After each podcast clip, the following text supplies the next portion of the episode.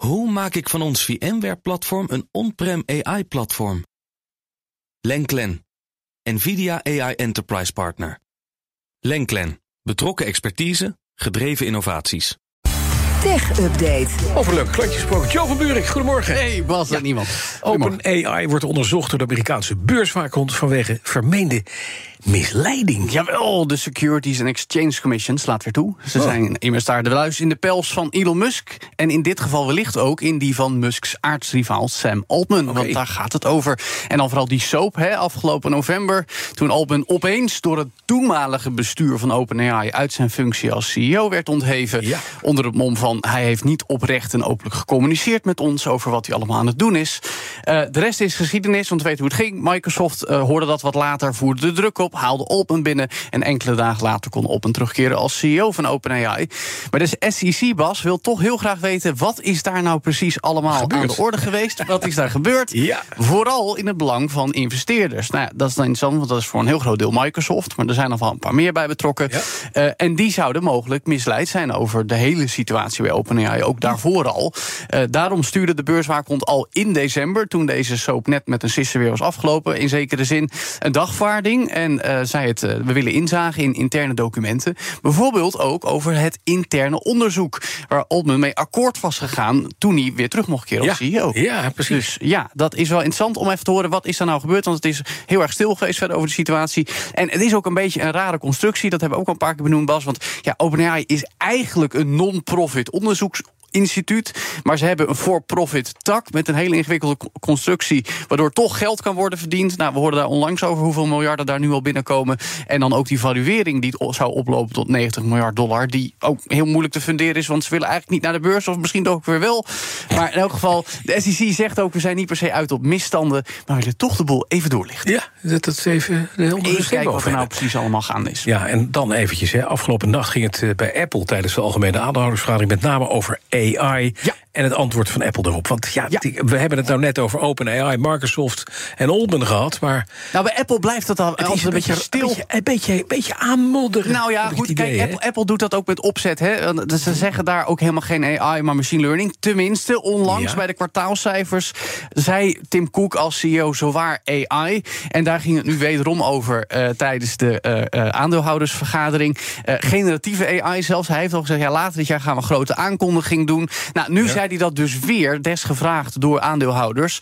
Uh, maar ja, dan ook vooral, ja, we doen het al achter de schermen. Het zit in allerlei producten. Denk aan je camera. Maar goed, dat is dan eigenlijk niet generatieve AI. Dat doet OpenAI met Microsoft nu heel nadrukkelijk. Google doet het al heel lang, juist ook op je smartphone. Uh, overigens, AI-toepassingen bij Google hebben wel gemengde resultaten, hebben we het over gehad. Uh, maar goed, wat Apple dan precies gaat doen, dat hebben ze dan weer niet gezegd. Bloomberg zegt wel al iOS 18, wat in de zomer aangekondigd zou moeten gaan worden, zal allerlei AI-functies krijgen. Dan zou Die Siri, werken, hopelijk? Nou ja, dan zou Siri moeten vergelijkbaar moeten gaan werken met ChatGPT. Uh, okay. En bij Apple is het wel weer zo, moet gezegd. Ze wachten dan misschien iets langer, maar proberen ze het ook wel beter te doen Echt dan goed de rest. te doen. Dat zei Jos vanmorgen ook al. Hè? Ja, nou, ja. dat is ook weer niet altijd waar. Soms nee. gaat het nog steeds mis. Maar ze, er is een reden waarom ze de kat een beetje uit de boom kijken. Maar goed, die, dat die druk opgevoerd wordt vanuit aandeelhouders, dat is wel interessant en logisch ook wel. Sterker nog, er was zelfs een motie om Apple af te dwingen uh, meer te delen over hoe ze bezig zijn met AI als business. En ook de ethische richtlijnen erbij, want dat speelt er ook nog mee. Die werd naar voren gebracht, die motie door het grootste pensioenfonds voor de Amerikaanse vakbond. Uh, die wilde eigenlijk gewoon dat Apple meer over AI zou zeggen. En ergens begrijpelijk, want ja, misschien dat die koers dan wel gaat stijgen in de AI-hype. Zo ken ik wel meer mensen in de beurshoek die graag willen dat Apple dingen over AI zegt. Maar Apple zelf wilde dat niet. En logisch, want ze zeggen ja, dan zouden we onze geheimen openbaren. De motie kreeg ook maar iets meer dan een derde van de stemmen, haalde het niet. Uh, dus ja, verder kwam er eigenlijk niet zoveel uit de uh, vergadering. Behalve dat Koek ook nog heeft zei: ja, maar Max zijn fantastisch om AI-toepassingen op te laten draaien. Want ze zijn heel sterk. Jo. Daar heeft hij dan ook wel een beetje gelijk. Oké. Okay. Nog even naar dit, want EA, dat is uh, vooral bekend van de voetbal- en F, F1 games. Hè? Mm -hmm. Die is uh, uh, bezig met een grote ontslagronde. Ja, nou, het houdt niet op. Niet vanzelf. Ontslagrondes nee, in tech. Precies. En dan nu vooral de game-industrie. Het gaat maar door, zeker de laatste weken. Letterlijk eergisteren nog het nieuws dat bijna duizend mensen bij Sony PlayStation weg moeten. Ook in Nederland trouwens. En nu dus bij Electronic Arts 5% van het personeel. bijna bijna 700 mensen die op straat belanden. Want een jaar geleden hadden ze daar nog 13.500 medewerkers volgens CNBC. Ja, dat scheelt er wel als die mensen weg moeten. Want dan hebben ze ook minder kantoorruimte nodig, zegt CEO Andrew Wilson. Nou, dat is ook een kostenbesparing.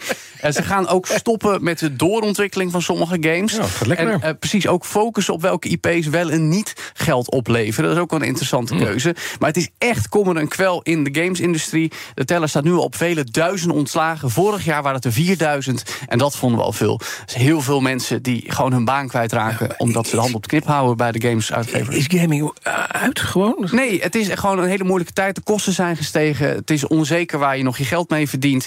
En uiteindelijk gaat het geld toch naar de topmensen aan de houders. Ja, oké. Okay. Wat zijn de makers.